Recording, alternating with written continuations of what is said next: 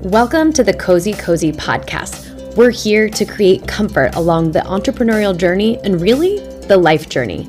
Join us for inspiring, dynamic conversations that make the arduous process of venturing out into the unknown feel more doable because we believe in making the impossible possible. We hope you'll join us as we play in the infinite. So pull up a seat, grab a blanket, let's get cozy.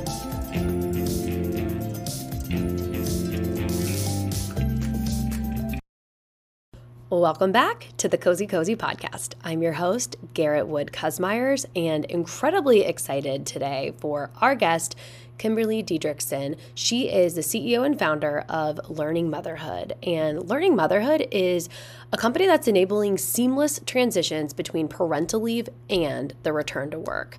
I, as a born and bred entrepreneur who's only spent one and barely a half years in corporate America, has never I've never had to deal with this issue, but it breaks my heart to see so many of my friends deal with the stressor of how many weeks am I going to get off for postpartum? What if my postpartum experience doesn't go the way I think it's going to go, right? Like I have one friend who had a pretty easy first postpartum, second time had severe postpartum depression and anxiety.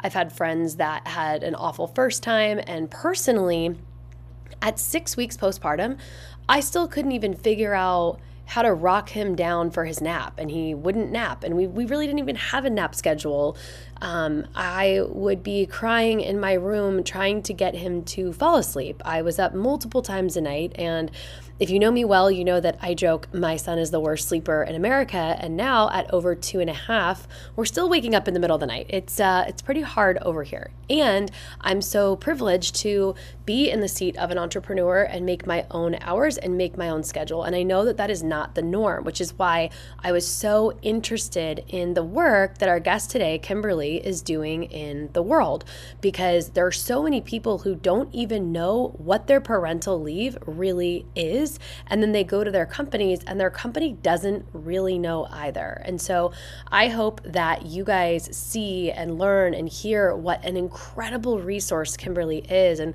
and how powerful her company Learning Motherhood um, all the powerful work they're doing today because you can bring them to your employer and your employer can work with them to uh, better understand how to educate their employees on what their rights are and what they have access to when it comes to paid leave, non paid leave, parental leave, family leave, all of that. And so I'm really excited for you guys to hear Kimberly's story today.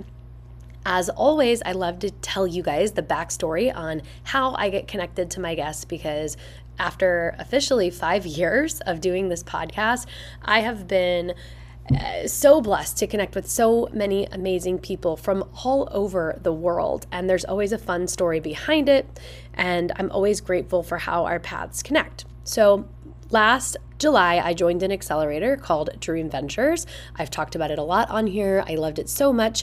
And it culminated in a big investor dinner wherein I got to pitch to a room full of investors and really just awesome people. And I met someone named Deshi Sign who is on the board of a 501c3 called Chamber of Mothers. Chamber of Mothers is doing really important work at the national level. They fly into DC and they work on getting legislation passed that pertains to maternal health, parental leave, um, and childcare. And I was just so fascinated with learning more about Chamber of Mothers. And uh, kozēkozē just gave $2,500 to Chamber of Mothers uh, for Giving Tuesday. And we're so grateful to be able to sponsor them or um, give back to them because of the work that they're doing. It's going to have to change at a governmental level. And it's so important to me um, for people to have access to childcare. You know, I wanted Declan to be able to get in somewhere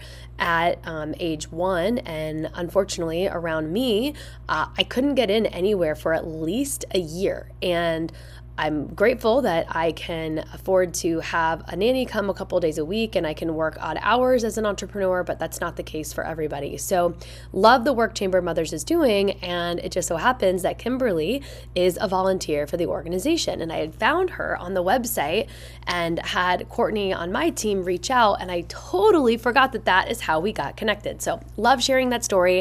Uh, I put a link for Chamber of Mothers in the show notes so you guys can check them out as well in case you want to get involved or support in any way. So, again, very excited for you guys to hear more about Kimberly. She worked for a Fortune 100 company. She managed a massive team, built out a huge part of their sales organization for over 15 years. And it was during her second maternity leave that they changed her job. And her job involved a ton of travel that she just couldn't accommodate as a mom to two little kids. And so she felt like she was forced out of the workforce. And she knows it shouldn't be that way for so many people. And that is her mission now. So, really, again, excited for you guys to learn more. And before we dive into the episode, I'm going to share a little cozy, cozy update as I always do because that's how we grow and i'm so passionate about what we are building so as mentioned if you're a new listener kozēkozē is a perinatal products company which means we are on a mission to innovate in the perinatal space so that means from the time you think about getting pregnant all the way through the fourth trimester, also known as the postpartum phase, which can really be up to many years after baby. You're never really not postpartum after you've had a baby. And so, right now, our first product on the market is Nip Gloss. It is an innovative nipple and lip balm. How is it innovative? We have a ceramic cooling applicator head that is so easy to use. It glides on, glides on like a gloss and then heals and hydrates like a balm. Our product is all natural, it's non toxic. Over 70% of the ingredients are certified organic already. We don't have the certified organic label yet because that takes some time, but we are excited to have that soon. And the tube is actually made of cornstarch, so it takes less energy to make and it breaks down better in the environment. And we are getting such great feedback and we're looking for more affiliates. So if you are interested in sharing the good word about this easy to use, cap pops off with one hand because moms do everything with one hand, nipple and lip balm, uh, email me. My email is always in the show notes, and we are looking for aligned partners who want a discount for their customers, their clients, their community, and also to make commission on the product. We're also looking to connect with lactation consultants and anyone interested in trialing the product uh, and giving us even more feedback. And then we also have our nipple diapers product, the world's first absorbent disposable bra made of biodegradable materials, getting closer and closer. It's still not on the market, but it's coming soon. And we also have an ergonomic pee cup for all of the times you are testing for ovulation. I don't know about you guys, but I am on a crazy, really arduous episode dropping soon on my secondary infertility journey. And I am peeing on ovulation strips at least five days out of the month. And then, uh, pregnancy test at least five days out of the month, which means there's an opportunity for me to pee on my own hand at least 10 times a month. And that is just so not a great entry to motherhood. And if you're a mom, you know how messy and stressy motherhood is, but that is our goal is to reduce mess and stress so that you can better bond with your baby. And that is why we have our ergonomic pee cup coming out in early 2024. We're so excited about it. If you're not subscribed to the newsletter, um, there is a link in the show notes to subscribe there where we're giving coupon codes, we're giving resources to all the great um, doula groups, lactation groups, nutrition groups that are out there supporting moms in a service based way. We're always sending resources out. So make sure you subscribe there. And there's also a coupon code, uh, coupon uh, discount code, I should say, in the show notes if you're interested in purchasing Nip Gloss today. And thank you so much for being listeners, being supportive, and following along this journey as we grow. I really hope that this episode lands for you, um, especially if you are pregnant and you are looking to. Um, figure out what your options are when it comes to taking time off for that yummy, blissful um, postpartum phase. And it really can be yummy and blissful if you have the support you need. And that is a huge part of why we do this podcast. Uh, from list from interviews this over the past year with companies like Milky Oat that do postpartum meal delivery uh, to different doula groups for postpartum doulas for um, birth doulas. Uh, there's so many amazing resources, you guys, that we have put out over the last year on all things birth and business. And I really hope that they find you well because you are not alone. There's so many ways to better support yourself. Even what's coming to mind now is um, Be Her Village and Little Honey Money. They're both places to create better for you registries. And I am not not sponsored by them. I just love the content that we've created with them. So check out our other episodes if that's interesting to you. And um, thank you all so much for being here. Without further ado, let's get into our episode with today's guest, Kimberly Didrikson. Kimberly, welcome to the show. Thank you so much. I'm so thrilled to be here.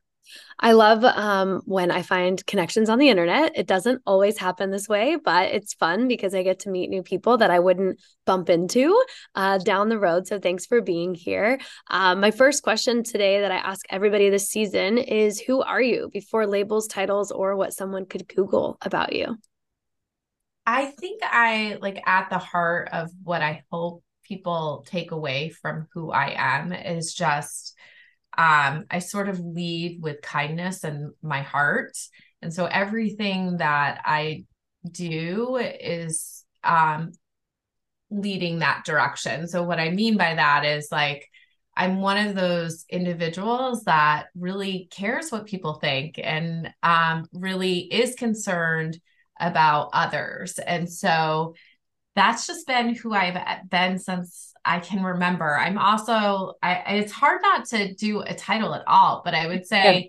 something that really does um, explain who I am is I've always been an athlete. And so an athlete could take on so many different levels. It's not, it could be, you know, swimming, or I've just always been active. Um, and that is something that's super important to me and definitely makes up who I am. So cool. I have I share that with you and I think you know, maybe growing up doing so many sports made me like permanently feel like I have to be a busybody because it was just always moving and this this sports team, then this practice and this it was a lot. Um we'll have to unpack it, but I'm curious, do you know your Enneagram type? Oh my gosh, I did, but I don't now because okay. we did so many of those exercises um, when I worked in corporate America um, okay. for someone else, and we did a ton of those. Okay. Um, but I can't recall now. okay. I was going to ask if you're a type two when you were like when you were describing leading with your heart and yeah. people think and all of that which is really sweet. Um so if you ever find out let me know. I'm curious. Yeah. Um so i think one of the things that i always am curious about when i meet moms is um did you always want kids? Was that something that was on the agenda for you from the time you were a little girl or was it something that you decided on later uh, no, I did always envision myself with a family. I sort of think at an early age, I envisioned having that picket, white picket fence, like that whole romanticized feeling of what a family was with two kids. I didn't grow, I, my parents divorced when I was super young. So, um, I envisioned sort of this, like the components of what I would love to have um, as a two family household mm. um, and really wanting that. But that was not my top priority. My top priority was really building a career. So, you know, picking college and picking where I was going to be after college. Those were really driven based on this want in high school and earlier on of wanting to really build a career, have financial stability, and be able to make these decisions of what I wanted to do with the backing of being professional in the working environment and also having some financial legway to kind of say, yeah, I'm going to go on that trip to Italy or I'm going to go um, save money to buy a house. Like I, that was in me at an early stage. And I just always envisioned, okay, I'm going to get married at some point and have kids at some point. Okay, so cool. My parents also um, divorced really young. And when the divorce happened, my mom went back to work and she had been a stay at home mom until I was maybe like seven or eight. And so I had a very similar drive because of what can happen during divorce financial stress financial stress with one parent maybe not the other or both and the instability of being a single mom and feeling the need to provide. Even though i knew i really wanted to be a mom and be married i was like i have to figure this out first. So i, I really resonate with that. Did you have something like in mind? Was it entrepreneurship?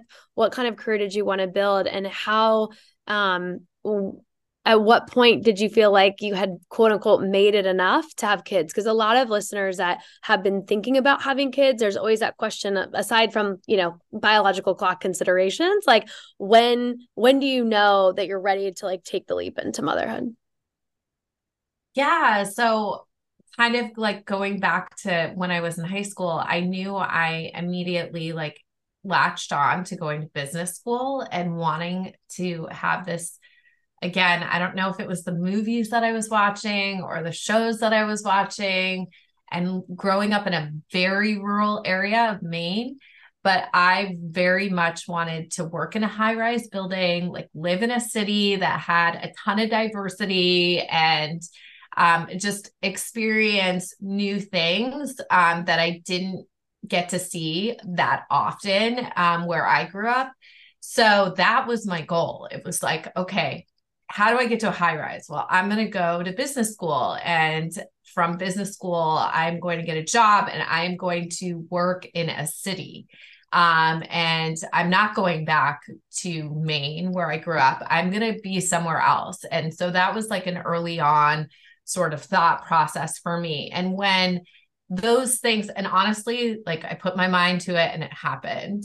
Um, and so then after getting the job out of college, I sort of started building my career and marriage came after that. I met my husband in college. Um, and so we dated throughout our 20s and then in our early 30s is when we got married and and bought a house and then that's when I was like okay yes all right, we're mm. going to kind of explore this idea of having kids. But I would say we were kind of later to the game. Like most of my fan, most of my friends, um, generally speaking, I'd say like 80% were already married and we were still getting there. We were still, mm. you know, going through that process. Um, and I just, I think that probably came from childhood. Like my parents were really young when they got married. And so um, and there's so many things that made that uh, an incredible experience. I'm so grateful for what that created inside of me to be who I am today. But I wanted going back to that financial stability of like really feeling solid, you know, buying a home, kind of going through that process, I wanted all those things in place. Like we so did, you know, what you would think would be that American dream. We got a dog, like oh. we did that first. I mean, the only like sort of caveat is we um got got the house before we were engaged. So that was like the mm-hmm. only thing that went off the rails a little bit. Gotcha.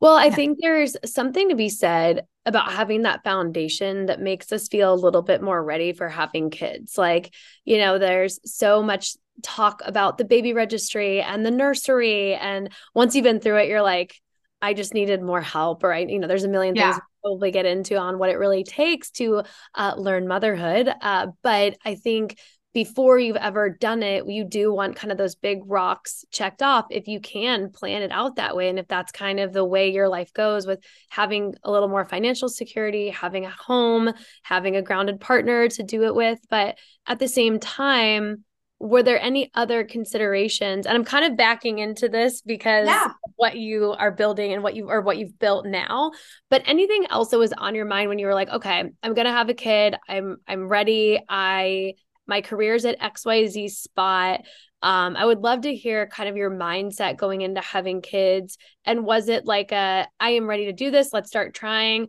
You got pregnant right away. How did that go down? Because I think that also, um, I've had a, several friends that are like, they think they're gonna it's gonna take them a while and they have more time to prepare and then they get pregnant like right away and they're like oh my gosh like we're actually doing this yeah um yeah so we took like the first year of our marriage to just be married. And in terms of work, my career was really picking up. I was a, a, young manager in a very like a Fortune 100 company. So I was very devoted to my career.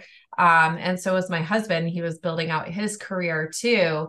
And so we were like, let's let's just like settle into this. We made we did some big things the last two years. We got, you know, bought a house, got engaged, like got married, like let's just chill a little bit. Yeah. And we did have that thought process, like, okay, like when we're ready, we'll we'll get pregnant. And um, that is not how it rolled for us. So when we were ready, it just wasn't happening. And as you know, we were sort of later on the age um in terms of like having our first child and knowing we wanted to have more than one children a child hoping that we had the opportunity to have that. Um, it's it was feeling a little frustrating to be honest, and so it was quite a, a, journey for us. And so we were going through a fertility specialist, um, working with a fertility clinic. Um, and honestly, like a month before we were going to kind of do IVF, I got pregnant naturally. It's like, it's so crazy. Um, so, yeah, my actually, it's funny on a working standpoint, when I told my boss that I was pregnant, um, he thought I was looking for another job because I had had all these doctor's appointments. And so doctors I had, yeah, yeah, I hadn't shared the information with him, obviously, because I was not ready and no one should be forced to do that. But when I said, like, hey, I have something to tell you, he mm-hmm. was like, please tell me you're not looking for another job. oh, that's so funny. Yeah. So, I mean, there's so many of us out there that have kind of gone through that where they're not ready to say anything. And yet they're kind of going through that experience of like having to not be 100% honest with their employer at the time because they're not ready to say it.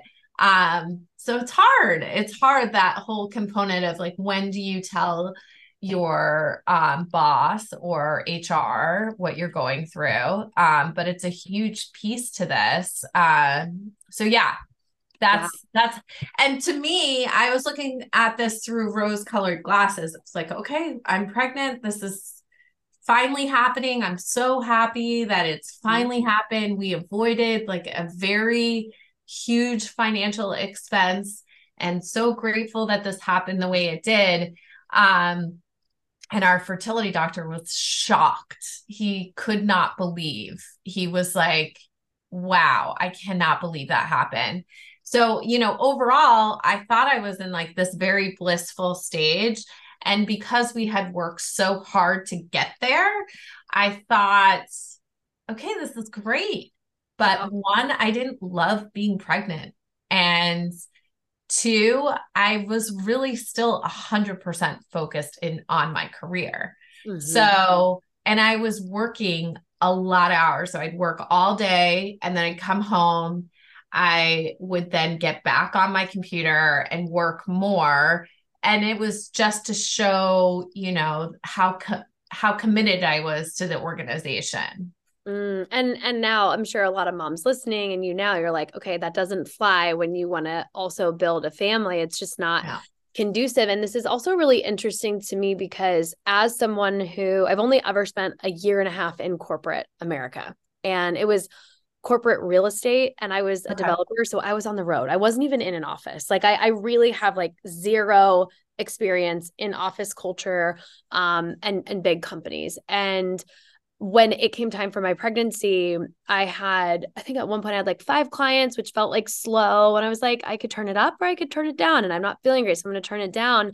And I never had to really go through that big mental shift of like, okay, now I'm hardcore, like a hundred miles per hour on work. And then I'm going to go to the hospital. And then what? Like, so what was your like were you working until your due date and then what was your paid leave because this is a really hot topic um right now I have being from the Midwest, I have a friend who only had in my mind, I say only because I know people have less than this, but 12 weeks. And she was fighting with her doctors to get a note just to give her one more week. She didn't even want to be paid for it. She's like, I just want one more week of job security. My baby is not ready to go to daycare.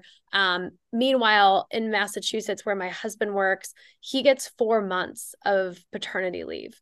And it just breaks my heart. So, what was your uh, potential leave going into? Yeah so it's really um we do a lot of research on paid leave um and no paid leave um and it is really state by state but my experience with my own personal journey um through that first pregnancy was um I took I learned a lot about what the state provides. So I live in California now, if you call your HR department, which is what I did, and you look at your handbook, which is what I did, um, and you look at like what you're provided, um, they're all going to say FMLA, generally speaking. Like, as a standardized situation, if the company qualifies to offer FMLA because it's in that um, qualification with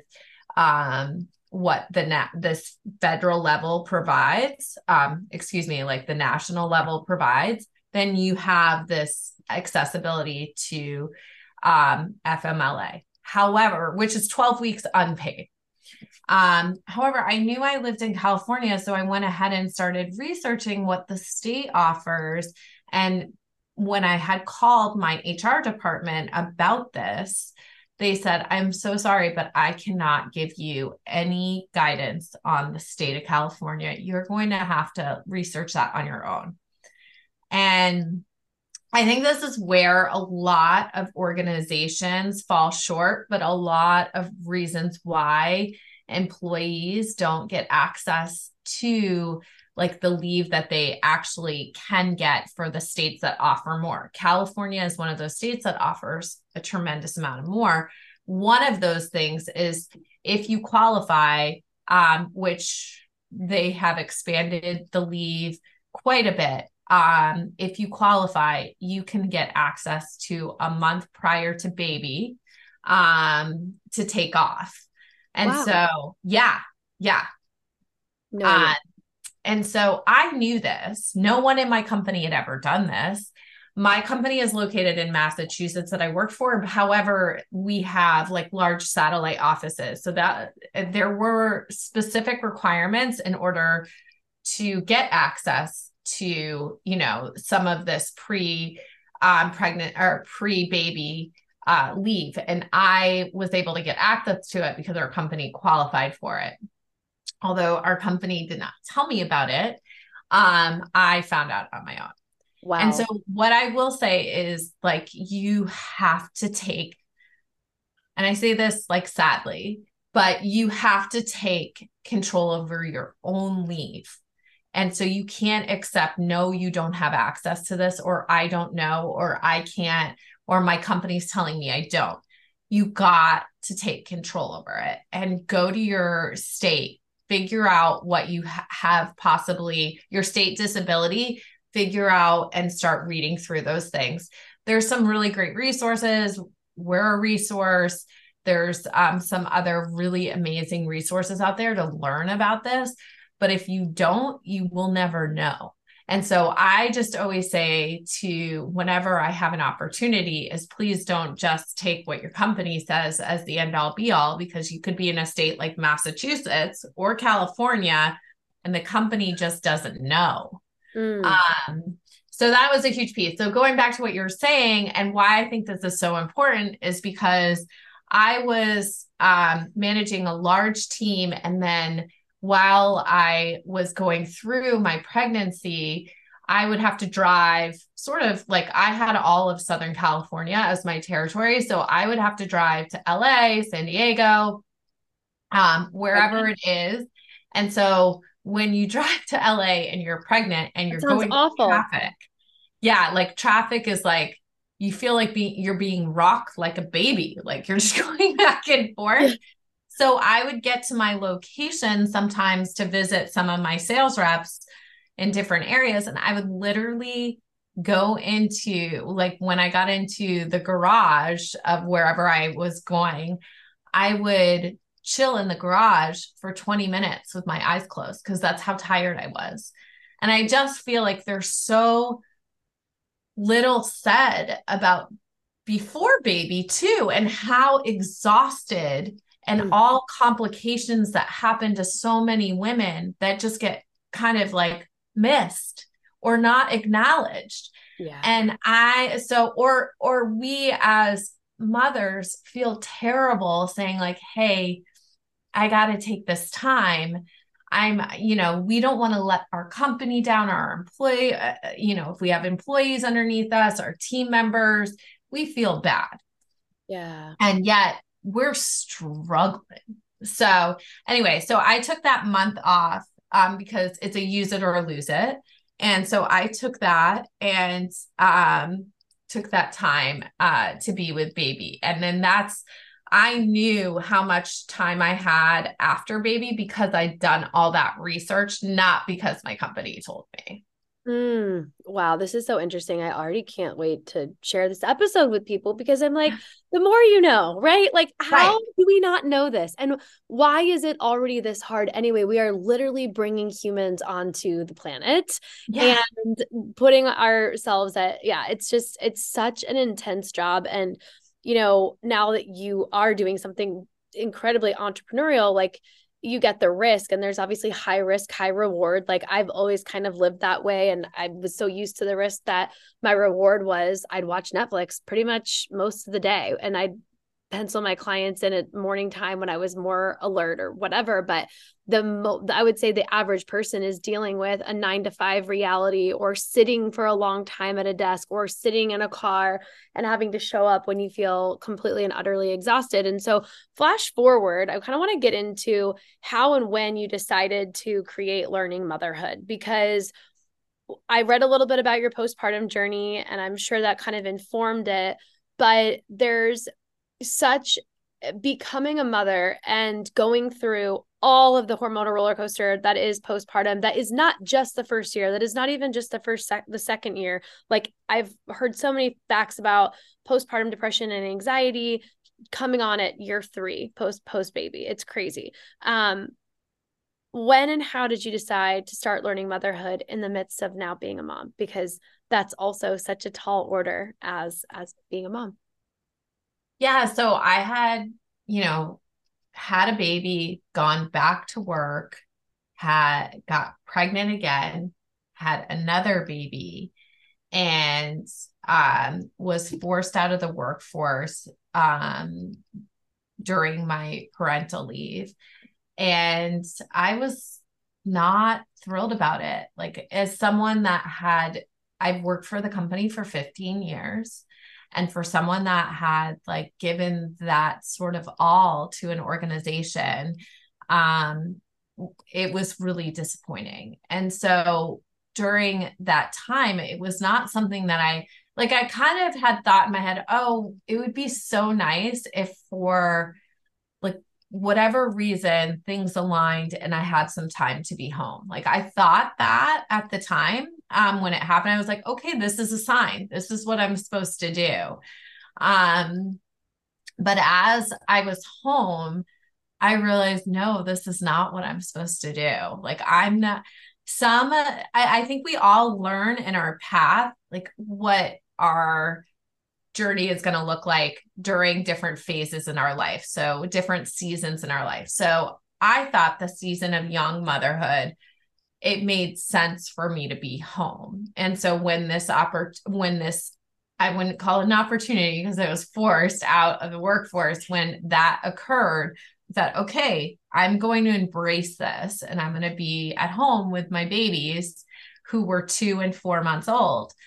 And when I was home I was like actually I'm not I'm not a great mom if I'm not working. Like I'm not me. Like I can't that's just it it's not working. I'm i don't know how to describe it in a way that like fully makes sense but when you're in when you're in the throes of that stage of parenting or any other stage and you feel like something's off and then you start talking about things like work or like things that are outside of that and you start feeling um, a light start to come out of you like oh i get it now like this i wish i could be that but i'm just not meant to be that and so what i learned from that is after having my third child is like you know what i want I shouldn't have been forced out of the workforce. I liked working. I like my career and I am going to do something about it.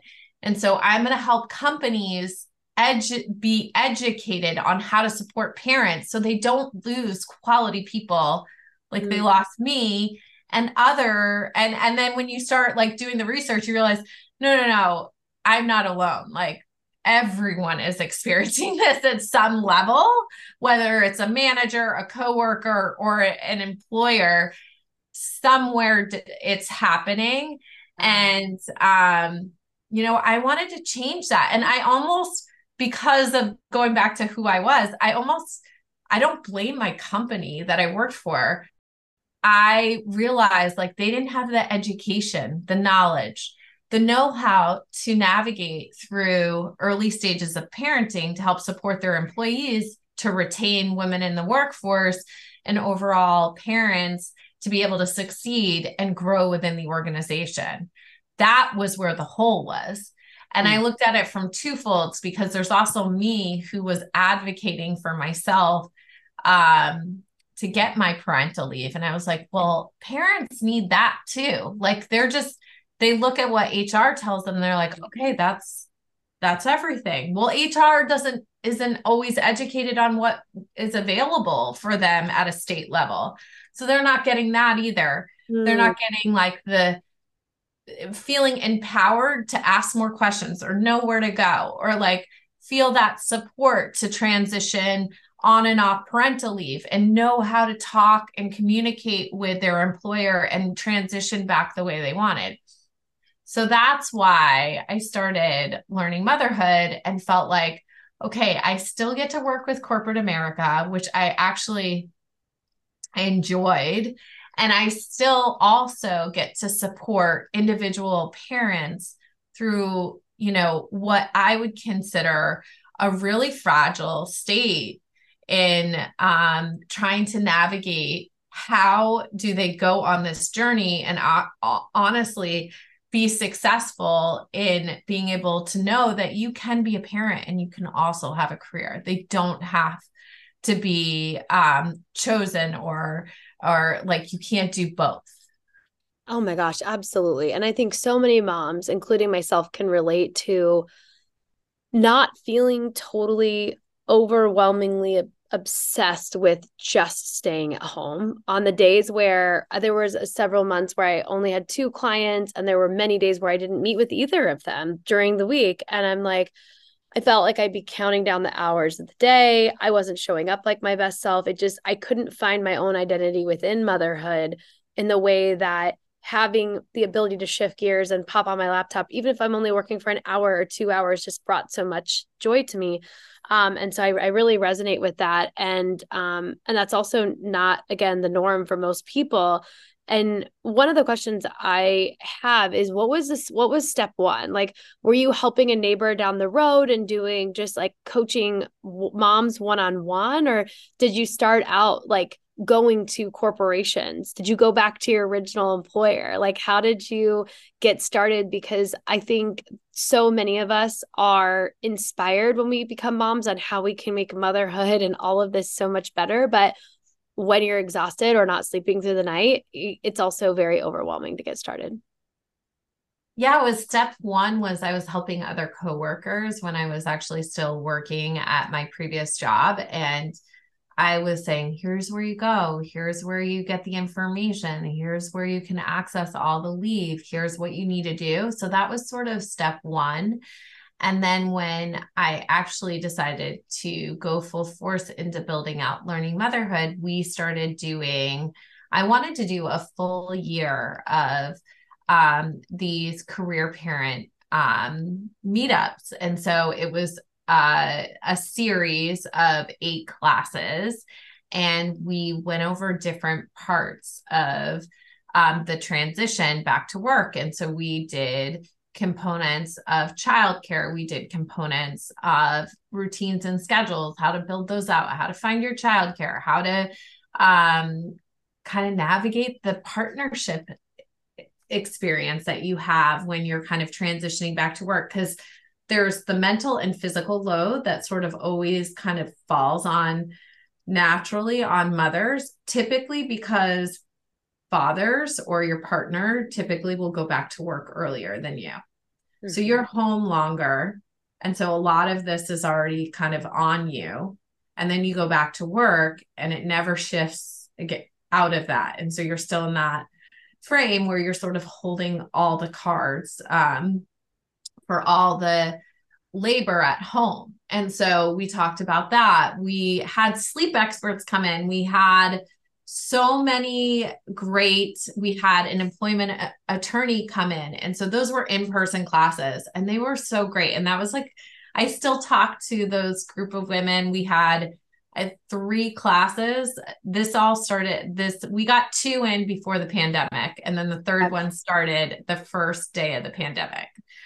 Um so we did did that one online. But what I will say is I like I'm still connected with all those ladies and it just really first of all was great to see that the curriculum was so valuable but secondly the importance of the curriculum. And so whether you were me who went to corporate America and was an um, had a sales team or someone else who was an attorney who was navigating state um, kind of a state and city experience of being an attorney for a city or you were a scientist like it all sort of came together with the material and it all impacted everyone. So that was sort of like the first stage of kind of seeing how how does this look for all different professions, not just my own experience.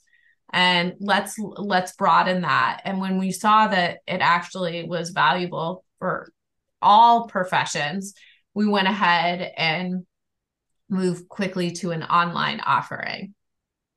So cool. I mean, it's just something that I think again, you don't need it till you need it. And then you're like, how the heck has how do people do this? Like just yeah. getting resources for my pregnancy and preparing for birth and then preparing for postpartum. I didn't have the mental load of dealing with a job or a boss or any of that. And I can't imagine that load, I only hear about it from my friends who are dealing with it. And sometimes the burden becomes so high that they're like, maybe I should just leave. Like, yeah, maybe that's it. And, and then, you know, in a weak moment, I've had friends be like, I just quit and I, I regret it. Or I've had friends say, like, honestly, I know five years from now when my kids are in school, like I'll be glad I stayed, but it's just a nightmare. And then they become resentful to their team or they become resentful to their boss or their company for not supporting them or understanding. And in many cases, my friends have had bosses who haven't had kids either. So they don't mm-hmm. understand. It's like, at the very least, when you have coworkers who have been through the sleepless nights, like it's a little bit um, probably more uh, refreshing to talk to someone about your experience. Um, what do you think the biggest, like, do you think the biggest need is on the employer? Or do you think the bigger need is on, it's for uh, the the employee uh, or both because you're kind of tackling both right now yeah so i'd say it's both so i think it's education and training for the employer i'm talking management um, even some support for human resources because so much you know i talked about them earlier on the the department of human resources. However they're also taxed with a lot like a lot. And so you know, having support for HR and for the managers to help learn we sort of leave this up to them to figure out. Like there's no standards provided. Mm-hmm. There's no like here's what you do when your team member comes to you and says, "Hey, my um partner and I or I'm pregnant or we're adopting or we're fostering." Like there's no like, here's what you do. And yeah. so it it's providing some support for managers and HR teams.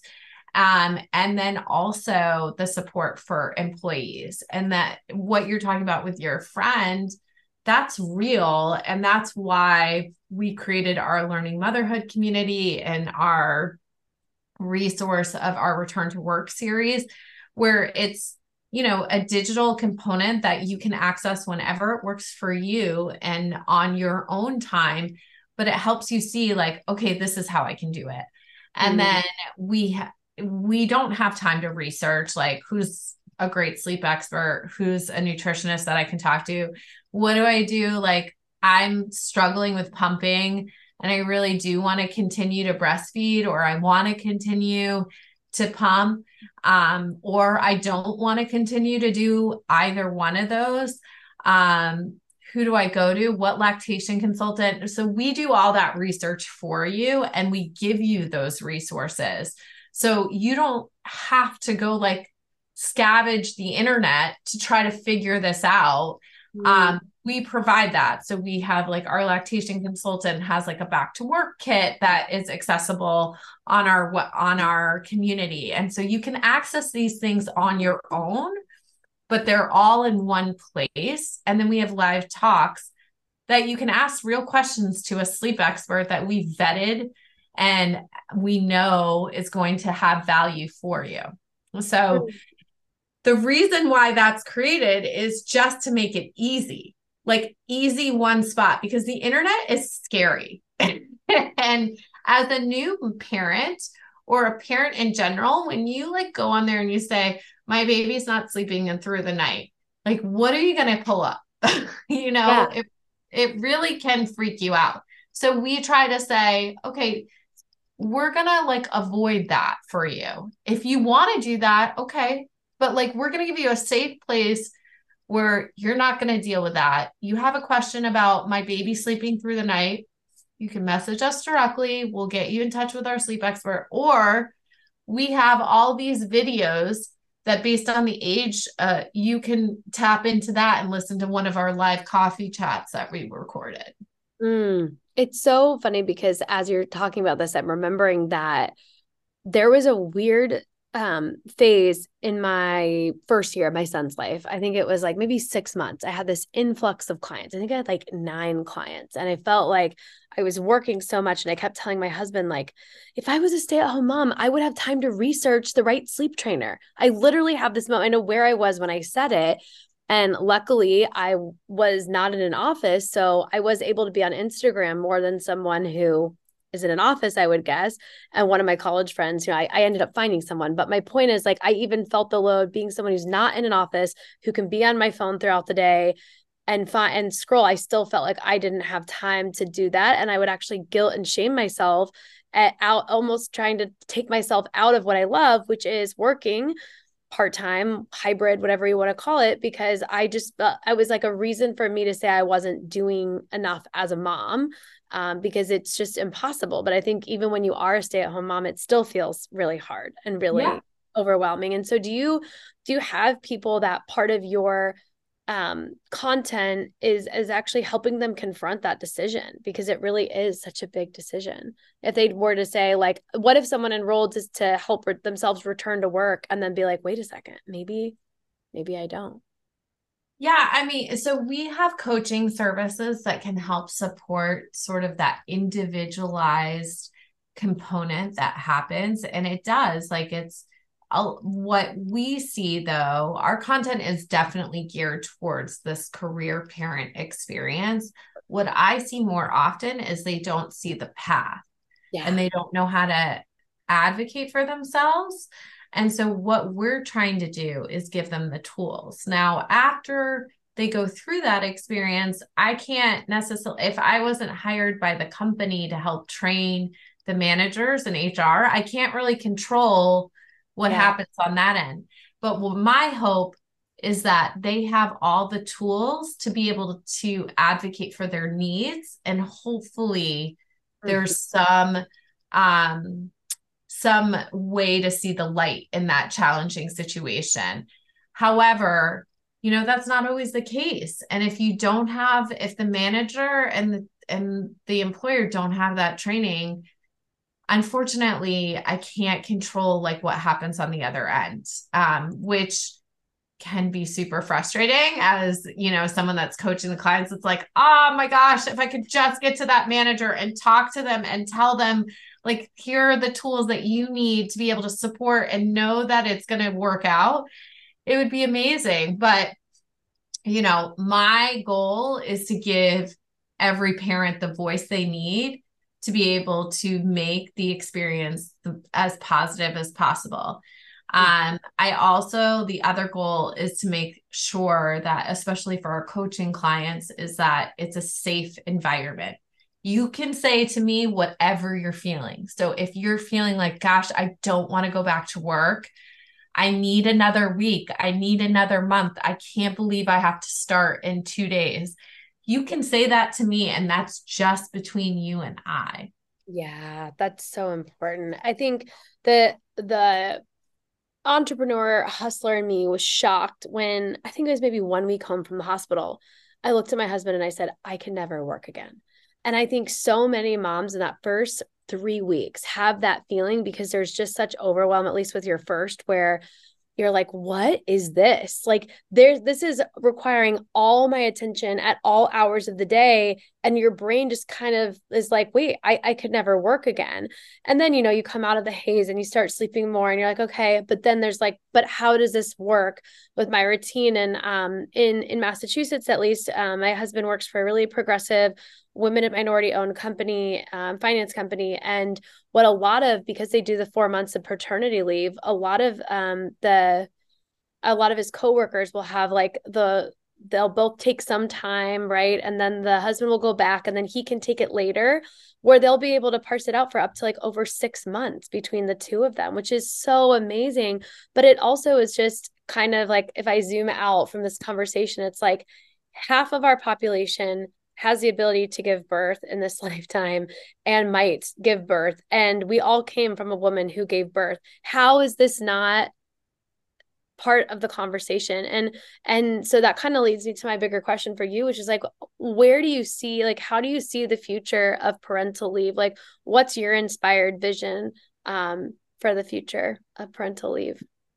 Well i mean my inspired vision would be that we have paid leave for all yeah. for everyone and it's paid family leave meaning your circumstances could look different like um it could be that you adopted it could be that you have um a sick family member like whatever that circumstances that there is support for families and you know for what we're talking about with parental leave, um, 12 weeks is just not enough. Um, and we kind of went through this a couple of years ago where it was at the federal level or trying to make it happen with the Build Back Better plan. And it was like, okay, I think we can get eight weeks. And uh, okay, no, I think we can only get four weeks. And then I like literally got taken out completely. So I struggle with this because, like, my ideal world is I think like nine months is a really good scenario for families to figure out what they would like. Most countries that are progressive in the developed world have um, way more progressive offerings for this. And so when you look at the US, we are dead last in terms of developed countries that have any support for parental leave. And so I hate to think of this as like, well, I'm going to compromise because this is what, you know, we need. So, like in my head, you know, a year to nine months would be the ideal scenario. And then you can decide, like, on your own. Like, I have parents that have said, no, I'm ready to go back to work at whatever time frame maybe it's eight weeks so, okay i'm ready i want to go back well that's your decision i just don't love the forced decision so if i were to like kind of compromise at all i would say six months of paid leave i think it's fair because you're I mean, it's it's just I think if you've had a baby, um, you're just like this precious little life, uh, whether you adopt or you have it, like you're like, they can't fend for themselves. Like this is my job, and how can humanity not? How can my employer not see that? This is you know important and it's it's a bigger um i think it's just zooming out to the bigger picture of humanity honestly and i couldn't agree more. I cried at 12 weeks and 16 weeks because I just thought there's no way I could go back. And there's so many women that have to do that right now, to your point of the forced decision. And how does that impact the breastfeeding relationship if they wanted to breastfeed longer term? And how does it impact their bond or and or their ability to perform at work? Mm-hmm.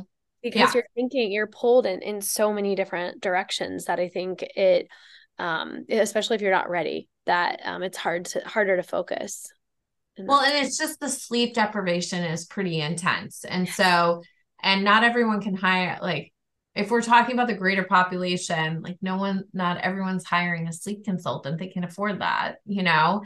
Um, and if you look at, uh, you know, those that are in lower socio- socioeconomic status, they're going back after two weeks, and which is insane, insane. Um, and so you know, when you look at it, um, we have to do something differently. Uh, however, it's just not a, been a priority in the past to make a huge push. And now there's or um, really amazing organizations like Chamber of Mothers that I'm just are really... gonna bring them up. We just donated to them for giving. Oh, you did? Yeah, we just I literally just wired the money before this call. Oh my gosh, that's amazing. So I am a member of Chamber of Mothers. So I will definitely share that with them. That is Yes. I um so I met Deshi. I met Deshi at um a dinner in New York in September and we got to talking about the child care um challenges and access to childcare and um they were going down to DC like the next week. I was like, oh my gosh, tell me more. I just love everything they're doing because unfortunately, like it is going to have to happen at the government level and yeah. they're they're willing to put the energy into it so. Well, so you're involved you donating. Yes i am involved. Yeah thank you so much for donating. We oh. really appreciate it. Oh my gosh yay that's so so cool. Um i like didn't re- realize that connection. Um and and they she was just such a big part of talking about how um how important this work is and and how it's really she gave me this example i think it was Erin i talked to Erin that gave me the example of um how they would talk to someone on the right and the right person would be like, well, the numbers don't work out. And like, no, here's how it works out. I'm like, okay, well, the left would never sign off on this. And then the left would be like, oh, the numbers don't work out. And they're like, you both are saying the same thing. You just need yeah. to talk to each other.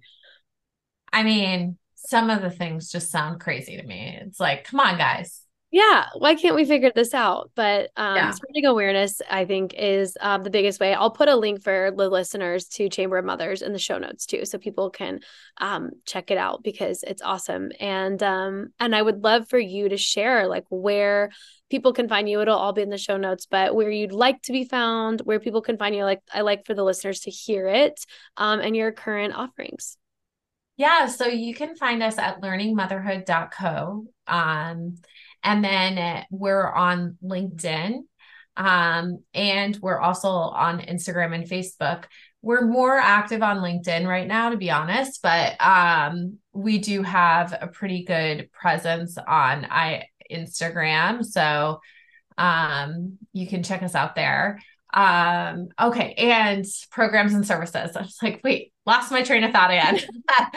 um, so programs and services we have individual program that's programming which was really important to me that we have include that um, for people that were like me uh, after my first baby saying how am i possibly going to re- transition back? So we want to make that accessible to everyone. We also have coaching services so i recommend um, the combination of our return to work series and our coaching services for any one that is an individual um, that is really going to give you that individual attention as well as our really robust depository of resources um, through our return to work series and then our um, company programming I am like on a mission to change corporate America one company at a time.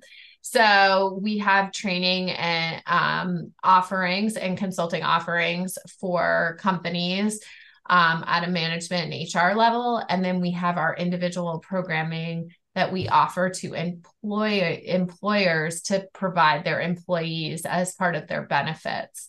And that includes coaching and um, some of our own community format that we create specialized for companies. So it's a custom programming for them. So cool. Amazing. Well, I'm excited for people to check you guys out. I'll put all of that in the show notes for people. And um, thank you so much. I've learned so much today, and I'm really excited because I think a lot of moms will not only feel seen and heard listening to this, but also have a place to go to get help. So I love the work that you're doing. Thank you so much. Um, thanks for having me on. And yeah, if anyone has any questions, please do not hesitate to reach out.